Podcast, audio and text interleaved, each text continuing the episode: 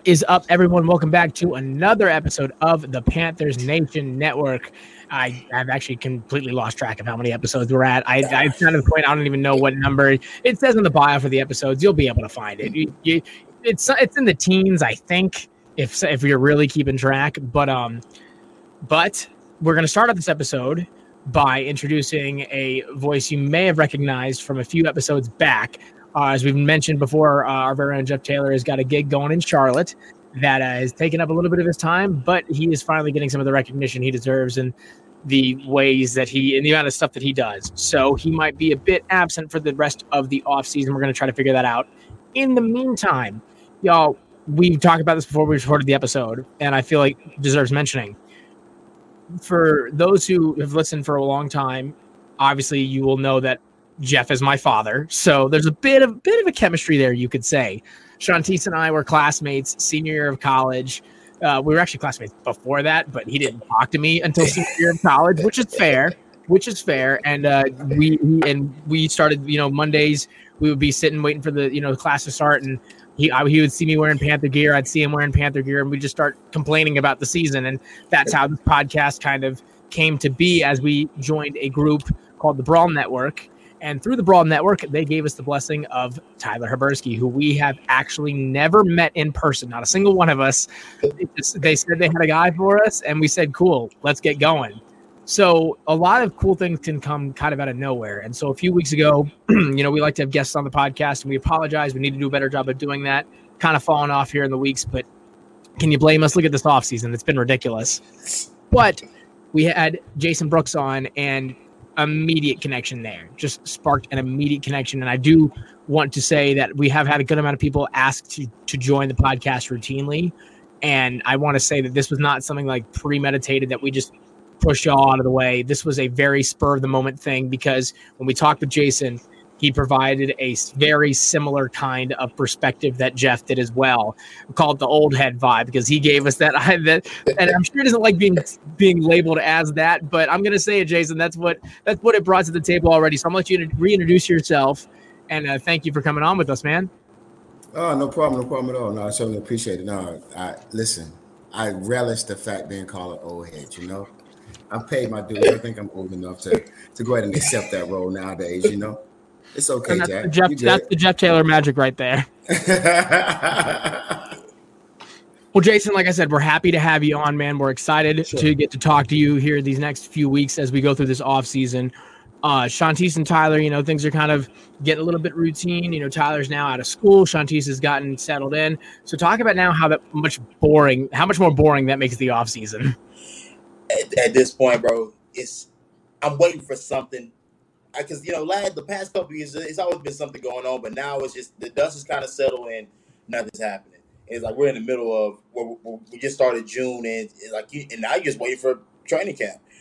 And with that being the case, like you know, you just kind of wait around, you just kind of you know, we just only thing, only information we get is from these pressers, where you know, of course, they're gonna talk highly about their guys, how much they love everybody, how much everybody's progressing, and, and it's just, you know, I'm not gonna lie, I kind of missed the dramatics. I missed the drama of, you know, I missed the who, who we're gonna trade for this week, who we're about to sign, uh, who's on the tra- who else is on the trading block, who who may not get re-signed. I I, I kind of I, I, miss it. I mean, I you know it, it's it's a it's a headache being a Panthers fan, but you just you kind of get used to the chaos now. Like, you know, the past couple years it's been chaotic. I kind of I kind of relish in the fact that chaos is what we're about over here yeah, that chaos is something that we continue to see in the media now, especially at this time of year where, you know, a lot of these big networks have these crazy posts year round, but now at this time of year, things start getting stretched really big. A lot of narratives start flying around that just aren't going to be true. And, you know, there, there's no blame, blame in that right now. There's not much going on. Um, and you know, I've, I've seen every Panther snap. There's no more film to watch. They're you know looking at the depth charts. It's it, the dust is settled and we're ready to go. We're ready for something new. So once camp starts, um, we're gonna we're gonna see those narratives start to come along, and then preseason, and then we'll be into the craziness of what is the regular season. And so it's in these times that I find that if I'm not, you know, if I'm not just absolutely hurting myself by reliving glorious moments on YouTube and watching fan, you know, moments from the Panthers, I find myself looking towards the future. And of course, it seems our coach does as well as Rhule has perpetuated this, this, this five years, this, it takes seven years. I've never in my life thought that when Matt Rhule came in, he, he would quote Jay-Z to try to, to give his def- defense to his plan. But lo and behold, I think the Panthers have done things no one would ever expect so Jason, as you look, you know, into this season especially, kind of where do you see this year falling in his sort of seven-year plan? What do you see coming to coming to pass here? So for real, on Matt Rhule's side, it's make it or break it, brother. He either comes to show improve, or you got to hit the road, Jack. I mean, it is what it is. You guys went after Matt Corral. I'm gonna believe in what you picked. I had another pick in mind. We'll go with what you've got. But to be fair to Matt Corral, I would say, or Corral, what do they call it? Corralino, whatever they're saying right now. Um, Golden Corral, Corral. I, I, don't even. Yeah, yeah. What, what is it right now? So no, I, no. I would say, you know, I'm gonna give him a fair shake. You know what I mean? I think he's coming into a good situation. He's got a bum quarterback ahead of him. He's got a good line. We've made a very good upgrade in the line. I think the wide receiver corps couldn't be better. I'm not gonna tell you who my secret is on the on the wide receiver corps. He came over from the Browns. We're gonna leave that where it is. Um, and then you know, I'm gonna say that I think our defense is stacked. Jaycee Horn comes back 100. percent We give him we're, we're, we're giving him the platform to succeed. The question is, can he coach? You know, we talk about that all the time. Can he coach? He claims he can. I haven't seen it yet though and I, Jack, I don't know if you want to step in, but I mean, listening to the pressers from today, hearing Ben McAdoo talk and Steve Wilks talk, I, I heard two guys from those like from, from those two guys. I heard two head coaches really talking at, at that point. I felt like I those are the guys I really want to trust. Like I, you know, when, when we hired Ben McAdoo, I wasn't the most ecstatic about the hire in terms of you know him being the being him being the OC. But I said I do I, I do look at it as it's another adult in the room that can that that knows how to. Sure at least operate an NFL team. Steve Wilks, I thought didn't get a, I didn't think he got a fair shake in Arizona, and we know and we know how that went. And I think you know he's a guy that's very much deserving of a head coaching opportunity. And it's like I'm happy those two guys are on the coaching staff, but I would just feel a lot better if one of those guys was leading this team going into this season. And Shantice, you bring up a very unique point. I can't think of, you know, too many times where a and, and, the one that does come to mind would be the Bucks, where you have this mm-hmm. many former head coaches on your roster. Now, of course, we're not going to anywhere near compare the Bucks of that season to the Panthers of this year. but Jason, the problem with what you just asked is the problem that I feel like comes with head coaches. You shouldn't be asking if they can coach because at the end of the day, their role isn't to be the strategic coach. They're supposed to be able to rely on their coordinators, and they're supposed to be the glue that holds the team together, can raise the guys up, raise the morale. We know he doesn't get vocal on the sidelines, or at least not towards the players, it seems, because it seems Brian Burns, Robbie Anderson, Cam Newton was doing that before, you know, his first day on the team. So that's what concerns me about Matt Rhule is that when you look at Ron Rivera, I mean, obviously, when he took over on the defense, you saw what he was able to do. But up until that point, we weren't going okay. I don't think Rhule. I don't think Rivera can coach a team. Like I don't think he can lead. Like you were going, no, he's a he's a leader. Like mm-hmm. people will lead, will follow him. And from what we heard from Burris and from what it seems the vibe to be, the players apparently listen to Rhule. They they apparently listen to Rhule. I will, you know, I don't so know if that's I'm sorry. Go ahead. No, finish, finish, finish your thoughts. Well, I, yeah, you know, you know the, the I mean, of course, Burris isn't going to badmouth his his coach yeah, on any sort of podcast. He's not going to do that. But I mean, it wouldn't it wouldn't surprise me. I just Shantice, you're right. It's weird to have three head coach, former head coaches on a staff, and it did sound like two head coaches going back to back.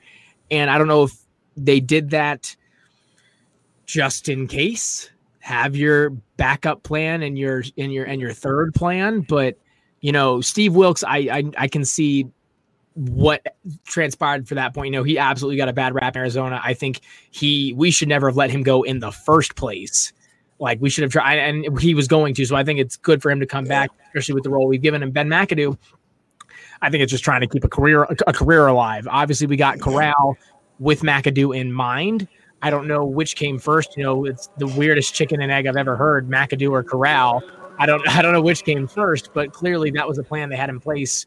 Or else, right now, the people would be talking about the tandem would be talking about would be Willis and Newton, and it's that exactly Tyler what you talked about. What the media wants to push, they're just continuing to beat the dead horse that is Cam Newton to the Panthers, and I, I'm getting to the point where I'm I'm sick and tired of hearing about it, and I just want to just cut his line. Tyler, I'd like to hear. I'd, I'd be interested to hear your thought process when it comes to the roster age we have here, because the problem with Rivera's tenure is for the last, I say, three, four years of his coaching, everyone was on a clock. Every player we had was the end of their time with us, the end of their career in general. Greg Olsen, Thomas Davis, you know, all these guys. They're now there's no, you know, there's barely any anything punched on their time cards. I mean, Yeah, yeah, no, that's- the oldest guys maybe six, seven years in the league. Right. And there, there comes a balance with that. Um, you know, it was great building up the Panthers team that won the Super Bowl. And we saw that thing get built up since 2011. And it took year by year, every single year, adding key pieces as guys that were rookies developed into leaders by the Super Bowl season. And we saw those players like Cam Newton, Greg Olsen, Luke Kuechly um, down the stretch of their careers and how things were different after the Super Bowl year and how things went downhill um, on a older, meaning also slower roster. Where now um, you're younger, a lot younger, um, which you know you're going to be more athletic, more um, you know less injured. you know you played less snaps and less football up to that point in your career, um, but there's less leadership, there's less experience to go around, and there need, there needs to be a balance. You look at um, teams that uh, you know recently. Look at the Buccaneers. Tom Brady comes in, but they're such a well-rounded roster from position to position. They, they have young guys, um, key rookies, key young guys in different spots, but then they have old veterans like Ndamukong Suh as well as Brady and uh, many others like Gronk in, in different positions to be that leadership and be that mentor to the young guys who they need to step up and play. So having that balance between yes, we have our more young and athletic guys versus the experienced vets is uh, an inexact science that is so crucial to these teams. And we talking talking about Matt Rhule and some of the hires we've made. Um, you know, you can say what you want, and there's no way to know about what's actually going on in the building. But w- if he can't trust his staff and and ha- hasn't trusted his staff up to this point. and who knows, he may have not after what we've seen with the Joe Brady um, falling out and, and things up to that point. But now with with Steve Wilks coming in, Ben McAdoo picking another OC, and then guys like Jeff Nixon coming back, who he has experience calling an offense now in the NFL. Um, and even though that's not what he's going to be doing now, he has more insight and experience to offer um, in game plan meetings and stuff leading up to each game.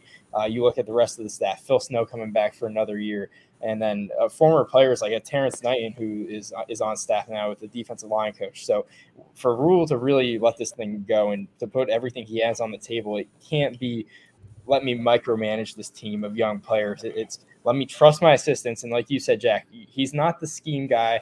Um, at this point, that's he never has been in his career. You look at all his stops, he's bounced around between offense, defense, um, and he's done a good job in whatever he's been in. But now that the head coach in the NFL, you need to first establish that culture. And if you are going to be a young team, you need to make sure you find your leaders right away and that they can they can lead in, in effective ways. Looking at O'Brien Burns, um, you know, it's his key year to step up now that you know Cam's gone. And just talking about Cam, how unbelievable that is that he can come in here in the first week back with guys that he's never played with before, make those relationships and really lead them. So we need guys to replace him amongst a lot of others. So this year is really up to Rhule to to see how he can, um, you know, absorb the rest of uh, the duties between the staff and then the leaders within the team. Uh, I think I think Tyler, I think I think you made some great points. I, I think for me though, the overarching of what you said is though, did Rhule make the decision or was the decision made for him? So that's my question. I mean, I don't know how bought Rhule is into this coaching staff. Was And the coaching this- staff his pick? and this is the double-edged sword of Rhule when you cast aspersions so much when you when you point fingers when you talk about you know well brady you know didn't do this today or when you would put it all on cam on teddy on whoever you have there to put it on then how, how do we even believe that if you can put the blame so much on everybody else where do you put the credit and that's what and that's what we were that was the biggest you know even to this year's draft like that was the biggest still con, like confusing factor of the draft was who are we giving credit to here who has the reins is it fitterer or is it Rhule? Obviously, his first draft in, it was all Rhule. You could see the signs uh, writing on the wall. The fact that PJ Walker is still on the team is just a, an indicator there that Rhule had some hand to play in this in this you know in this thing. So that's the concern here is you you don't I mean you he's done in almost impressive fashion what he's wanted to do is that I can't sit here and tell you what it is he has actually done positively or negatively. I, I, I he doesn't have a like Rivera. You would clearly know what it is he was doing. Like you could tell where he had made his impact and where he didn't. With Rhule, other than the you know the temple, uh, you know the, the, the, other than those you know the, the the the nepotism you know signings and picks, I I like I really could not tell you because we would blame you know offensive issues on Brady, then Brady goes away, issues still apply. You know, we we would blame you know the player progression on on Phil Snow or injuries. Those things, you know, injuries go away. Phil Snow is still there. You don't. You just and and maybe he's doing that on purpose so that you're sitting just in this purgatory of perspective, and and you have no idea. You know, the one thing I'll say about this is that it it is very reminiscent of how NBA situations go in coaching. Whereas the Lakers, for example, they'll they'll go get a coach and they'll pick the staff. So I do think I think Fitterer maybe maybe pre LeBron, but the post LeBron pre LeBron. I, am not, I'm not gonna. I, I, I the, the, the, funny thing about the Lakers is that even with LeBron being who he is, they'll Jeanie Buss will still make that call. That like, that, that family will still make that call, and it, and it feels very reminiscent of that. Like I think Fitterer probably played a bigger part than what he would like to say because I think nobody within that building wants to make Rhule look like he's not capable of putting together a staff, picking players. I, do I think he's bad at all of the, all of these things? No, I don't. But I do think a lot of this is being influenced by by, by outside forces. I don't think he necessarily wanted to go get guys that were more capable than him of being the head coach. I don't think that. I don't. He doesn't strike me as that, as that type of guy. I mean, at least in the first couple years, he seemed to be headstrong about, about doing it his way getting rid of Cam, letting go of Greg Olsen, bringing in a Joe Brady and a Phil Snow. That's that that lets me kind of it, to me it let me know that like oh he's headstrong on doing it his way with his guys. The bringing in the Ben McAdoo and, and Steve Wilks, that's that screams to somebody that's been around the league for a little minute and know these guys are the guys you want to have in the building if you want to win games consistently. That to me screams more Scott Fitterer more than Matt Rhule, at least to this point, because he's been the guy that's been the most professional guy in the building out of Fitterer, Rhule, and Tepper. I trust Fitterer the most when he, when at least when he speaks to the public. I at least trust what he, what he's conveying conveying to us. And I gotta believe that a lot of this is probably coming from Fitterer. But again, as a franchise, you don't want to make your head coach look like he's not capable of making these decisions. Right, and like like I said with you know, not being able to know the connections within the coaching staff in the front office and how everybody's interacting. We talked about it previously um, with with Rhule and Fitterer. The, the decisions made in the draft, of course, the last two years they're working together to make these decisions and um, do what they both can agree on that fits the team best. And publicly, it's going to look and it's going to show like that they both agreed on the same thing. But disagreement is a good thing in a front office, and hopefully there is that disagreement, and there's got to be between them.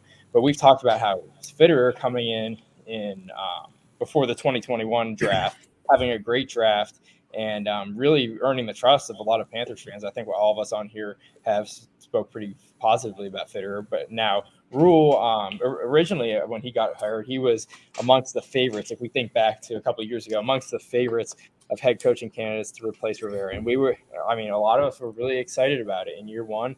You know, it was year one. And then from there, that trust and, and, and confidence kind of waned ever since then. So they're both in very different spots in their career where Fitterer is trending upwards and Rhule is trending downwards. So that is a very tough situation where, you know, ideally in a perfect world, everybody in the, in the coaching staff and front office are, is able to put their personal – um, agenda and personal career aside and do what's best for the team.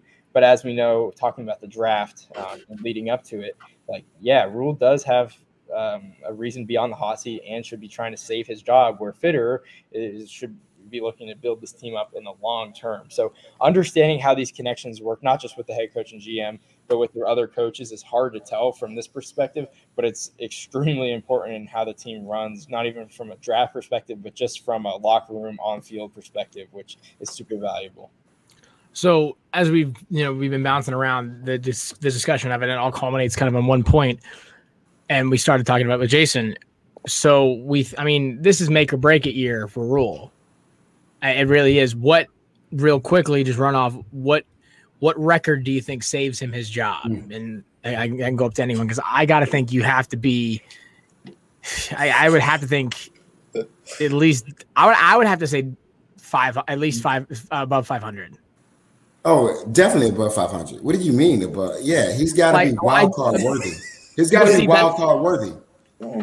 See, and the the only argument I have there is that I feel like the it, it's the it's the ego that they have there. Well, if he does enough, if he gets to above 500 and can prove that he can put together a winning season, which he hasn't done yet, they'll go, okay, well, maybe he did just need some time. He put together a winning season this year, maybe next year playoffs. I feel I just Tepper doesn't.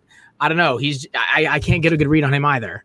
So this is so I, I, don't I don't I don't want to take the whole question, but I'll say this: if you read between it. the lines of how Tepper speaks and how Tepper speaks, this is his make it or break it year. He's not going to spend the money. It's like it's like stocks, right? It's like how he built his hedge fund. He's going to take the risk. Once the risk doesn't prove in its near term, he doesn't see any window of improvement, what does he do? He cuts baiting, and that's what you said. The mitigation strategy is already in place. He's got two to three head coaches on his staff right now. That if he doesn't get to a particular record, I think in his mind, by a particular part of the year, I can see him putting either McAdoo or Wilks in that role and saying, "All right, Rhule, we got a buyout clause. We're gonna buy you out. We'll wear that on it, you know, on our head. I mean, let's be honest. Charlotte isn't happy. Home isn't mm. happy. Right? Charlotte wasn't happy to... with multiple playoff seasons from James Borrego, so they're definitely not going to be happy with exactly, exactly. So we're not happy. So you want to you want to build all this grandiose things with the football. I mean, the football club, love it. Don't want to hate on it. You want to build a new arena? You're not building a new arena with what what you've presented us, right? No. So you have to present us something that shows championship status, championship quality. What are we building? What are we putting for? I don't think Rhule has a big window. I really don't. Yeah, we sign him to a big deal. You live and you learn. Tepper, sign him a check, sign him a check, let him ride, and let's move on. I, I think for us right now, we do have a very nice young core, which we haven't had in over what a decade. Yeah, I don't think we've had this amount of youth on our squad in like a decade, right? I don't think I we've had this we have a, our squad since the cardiac cats, and even then, like yeah, that's what I'm saying, right? Exactly. Yeah. So I'm, I'm, I'm fully bought in on the youth movement. I think we have some veterans on there. I would have liked to have seen Cam come back for one more year with, you know, even if it is with Golden Corral or whoever his name is right now, because I'm I'm going to joke him until he proves me wrong. Um, but staple of the Panther network here. exactly, exactly. But I, I would like to see what that gels like, right? DJ Moore being much more of a veteran, he's got something to prove this year. Let's not leave him out of the conversation, right? He's got a lot to prove. I'm liking Tremble. I think Tremble can come in and do some real good work for us, right? So we've got some very integral pieces that I think that we can build off of. The kicker is what is the strategy? What is the window? Because the NFC South is wide open, and the Bucks don't scare me this year. I'm gonna be 100 percent on. Todd Bowles doesn't scare me. He doesn't.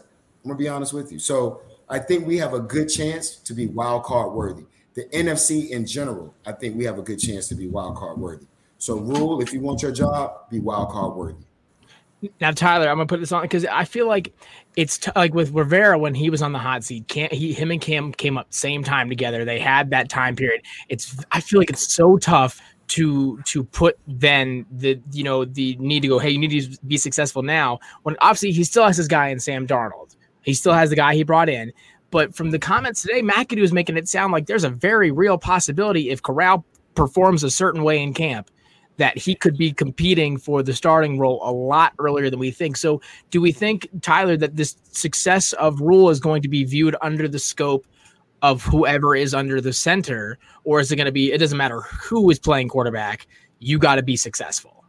Oh no! At this point, you you've got to be successful. Uh, he's had plenty of shots with the quarterback. You know, tried out Teddy, which um, was the was uh, you know had a lot of reasons to it. It was a game you know manager in a lot of ways where he wasn't going to throw you know and lose you the game necessarily, but he wasn't going to put the team on his back and carry you. They next year they take a risk, move off that after a a, a consistent, steady year, but nothing um, where we were going to get past our ceiling. Go for um, a, a higher risk player in Sam Darnold, trading a second and a fifth round pick. And we saw the low of, of Sam Darnold, and as he didn't reach that superstar ceiling that we really traded for him to be. You know, we, we didn't move off Teddy, um, who played better than Sam Darnold um, for for just uh, you know uh, uh, what he gave us. So so then, you know, with Corral, you, this is your third shot on a quarterback. Granted, you haven't had the chance to pour a top 10 pick in, eh, but in this league nowadays, there's such a short leash with, with any coach, with any GM now that if you don't figure the quarterback situation out, go ahead, Jack. I'm sorry, I'm going to interject right there. They damn well had a chance to pour in a top 10 pick into the quarterback position.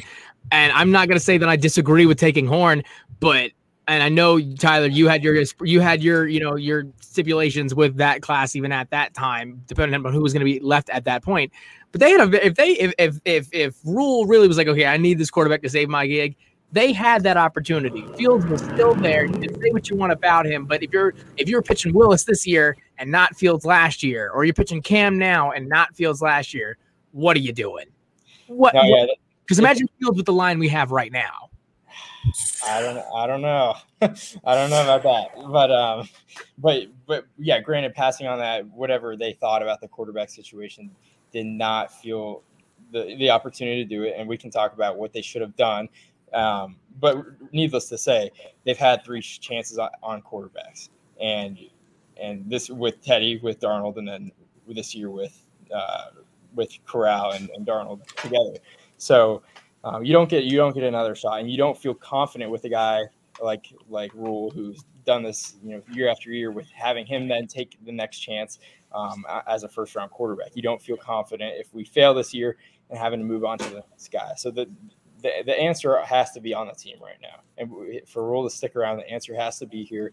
And the coaching staff um, alongside Rhule is going to do what they can to elevate one of these guys to be the man. Ha- they have to because we talk about Rhule being on the hot seat, but that also means the offensive coordinator, the defensive coordinator, the assistants, the entire staff is on the hot seat and could be out of a job if they don't make, mm-hmm. make this thing work. So, um, at least not in Carolina. So, uh, you know, being able to elevate the play of one of these guys uh, right away is going to be critical to their success.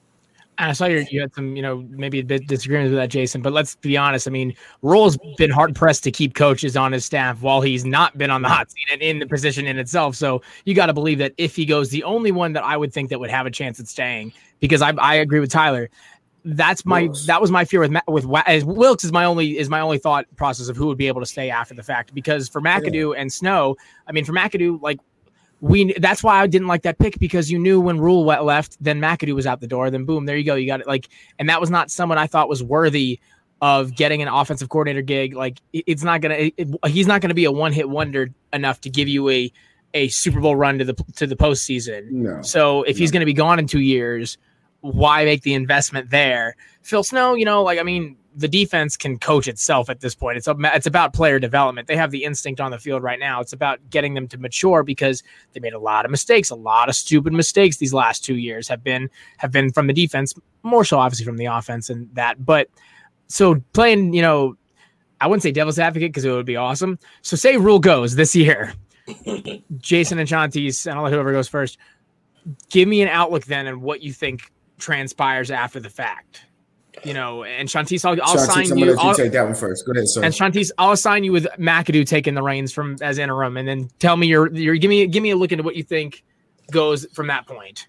Okay, so I, I, I, I should have pulled a schedule up as soon as you said that because honestly, my prediction is that Rhule's going by week seven. That schedule we have to, to start yep. the season off, he ain't making it through that. If he so, makes it through the Broncos and the Seahawks, I'll be I'll be shocked. Oh, God. Yep. Yeah, hey, not, honestly, that'll be a successful season for him if he makes it to that point. I'm not gonna lie to you. Um, I think by week seven, Rhule's out of there. You probably give the reins to McAdoo because they always seem to lean towards the, the offensive coach if they're gonna go give a go give an interview to anybody. And at that point right there, um, McAdoo's in McAdoo's interviewing for every everywhere else because I think he knows that he's not gonna be the future of that Panthers organization. I think he's this is just simply a gig for him to get a chance to get back to where he once was, which is being an NFL being an NFL head, head coaching candidate. But from from that point on, oh my god, I don't know. Okay, what exactly is the question here? Because I mean, I because I, I, mean, it's the question of where are we going after we fire Rhule? Yeah. So here's so here's my I'll give you my little example of my just sadistic brain. Here's what happens.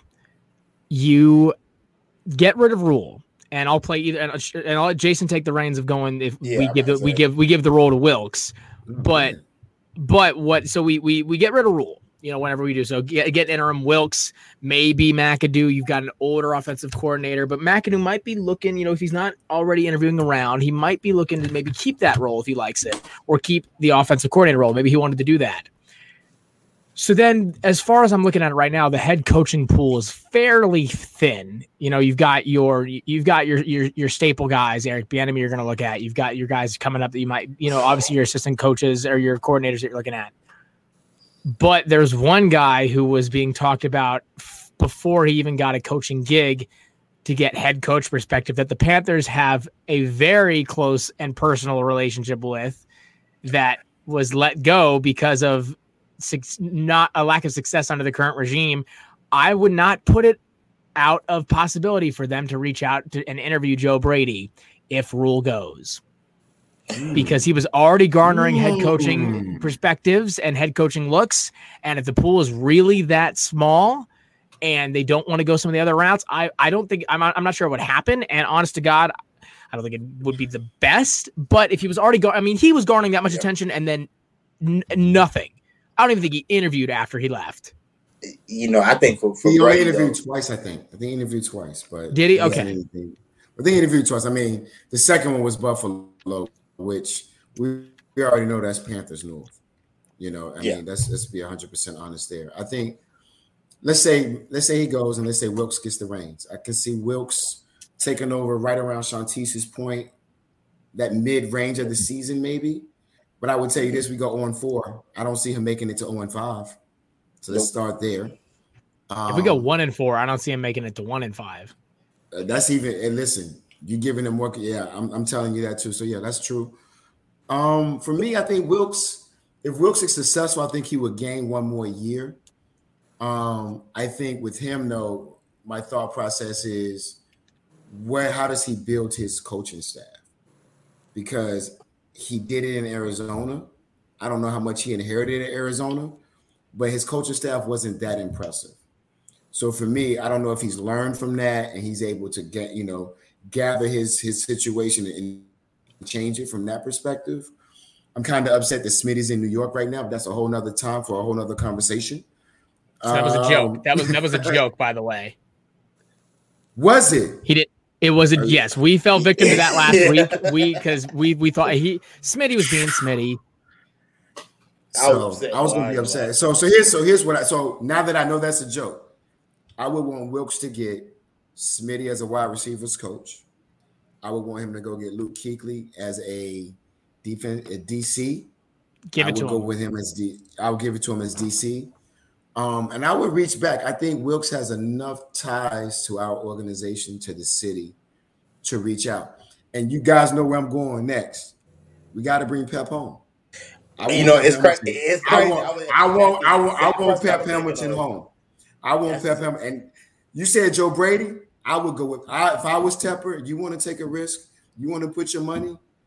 I would roll up the Brinks truck for Pep Hamilton because I think he's the next brightest coordinator, coach, brain in our in, in the NFL. He's been around. And my I mean, look what he did with Panthers gig. He, he, well, he did that because but he did that because he knew Lovie was going to be the head coach down in Texas. And he didn't want to. He that's his boy. Lovie made him the made him the OC QB coach when he was in Chicago, right? So he's yeah. loyal to that. Why would he come coach underneath yeah. Rhule? I wouldn't come and coach underneath Rhule. You wouldn't go coach underneath Rhule. This is right? it, under this sinking ship. Absolutely not. But I think if Steve Wilks was there, and we were like, "Look, you've done what you can do. I want you to come home and be a part of this new breed that we're breeding." And if you got Kuechly in the building and Smitty, I mean, the attitude is crazy. The, the swag is phenomenal. The keep pounding mantra is alive again, in my opinion. So that's how I would like Steve Wilks to play it out. And let's just say, for instance, it doesn't play out that way, and McAdoo gets it. McAdoo's only claim to fame is he was an OC where in Green Bay, right? So who who who who who was he coordinating at that point? One of the greatest. Yeah. One of us could coach Aaron Rodgers, and it would still be a success in our in our book, right? So at the end of the day, I mean, if McAdoo does it to your point, he is interviewing. He's interviewing right now. What can you do with this montage of the Panthers? And then if he does well with us, then he's going to get a gig. If he leaves, I go for I go for Pep. I, I really do. I back up the Brinks truck. I bring Pep home, um, unless Wilks takes it first, and then Wilks is able to win out the year and bring Pep home. That that's my honest opinion. All right, all right, Tyler, give us give us your thoughts real quick before we end up.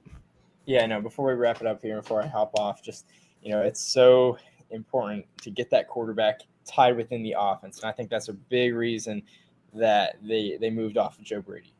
It's hard to get one of these top guys. Chasing the next Josh Allen is not a winning strategy in the NFL. That's why you saw um, these quarterbacks in this class fall um, to the third round and, and continue to fall because it's chasing that next, you know, superstar quarterback where a guy like Josh Allen literally learned, relearned how to throw the football um, in early on in his career, and, which is one of the many reasons why he changed and is the superstar that he is. So there's only so many superstar quarterbacks. That means if you're lucky to land one, you, you do it, and if you're not, you still need to find a way to win. You can't just keep punting every season until you get that pick where, hey, this is the guy that we're going to roll with and we're going to win Super Bowls with. You have to find that middle ground while also avoiding um, being that seven win, eight win team that we all don't just absolutely want to stay away from. Now, it's easier said than done, but what we need to do at this point is play within the offense, whoever it is, Corral, Darnold, make things easier for them. Less drop back passing game, more play action, um, you know, working to, to keep not only the young offensive line in check with easy um, play action assignments, but also the quarterback, easy reads, and play within the system. McCaffrey's back. We talked about him and his health and how some of those injuries have been more uh, just dice roll injuries and nothing really consistent that keeps occurring. So hopefully we get a healthy season out of McCaffrey and how McCaffrey plays early on is actually is really going to be critical because I completely agree with you guys. You know, Rhule's got to show it right away or else he's he's done. Which you know, say what you will about it, but that we got to start hot. And you can say say what you will about the schedule, but if it's not moving right away, you know, there was a lot of people um, on on the train that Rhule should have been gone after last season. So you know, it's a day by day thing now with, with Rhule and and Tepper. So he's got to start out great. Um, from there, seeing whether McAdoo or Wilks is the head coach, um, I could see going either way. Like T said, the offensive guy usually gets the bump up, but you know, Steve Wilks has has proved it and um, has done everything in the in, in his own right to deserve that kind of kind of gig. So seeing where we move from there, um, how the quarterback situation plays out, and then also something to look at um, is you know looking at a guy like Scott Fitterer. If they, they, they do move on from um, the majority of the coaching staff, do they um, also can the front office, or do they say, "Hey, Scott Fitterer, you've done a really good job, and we want to keep you around"? And hey, maybe Scott Fitterer is the one in the, in the seats picking the head coach. You know, so it could go a lot of different ways where. Um, if they really do feel like Scott Fitterer was a part of a lot of the good moves that were made, they give him the, the, keys to pick his head coach, which you know changes things completely um, in the outlook of our of our team, and really lets us hit that restart button. Um, so, uh, really interested to see how it goes from there. Absolutely. Well, hopefully things pick up a little bit, maybe get a bit more chaotic. We always love to incite chaos, as long as it's ends in a good note. But unfortunately, until then, of course, we have to keep waiting and keep pounding.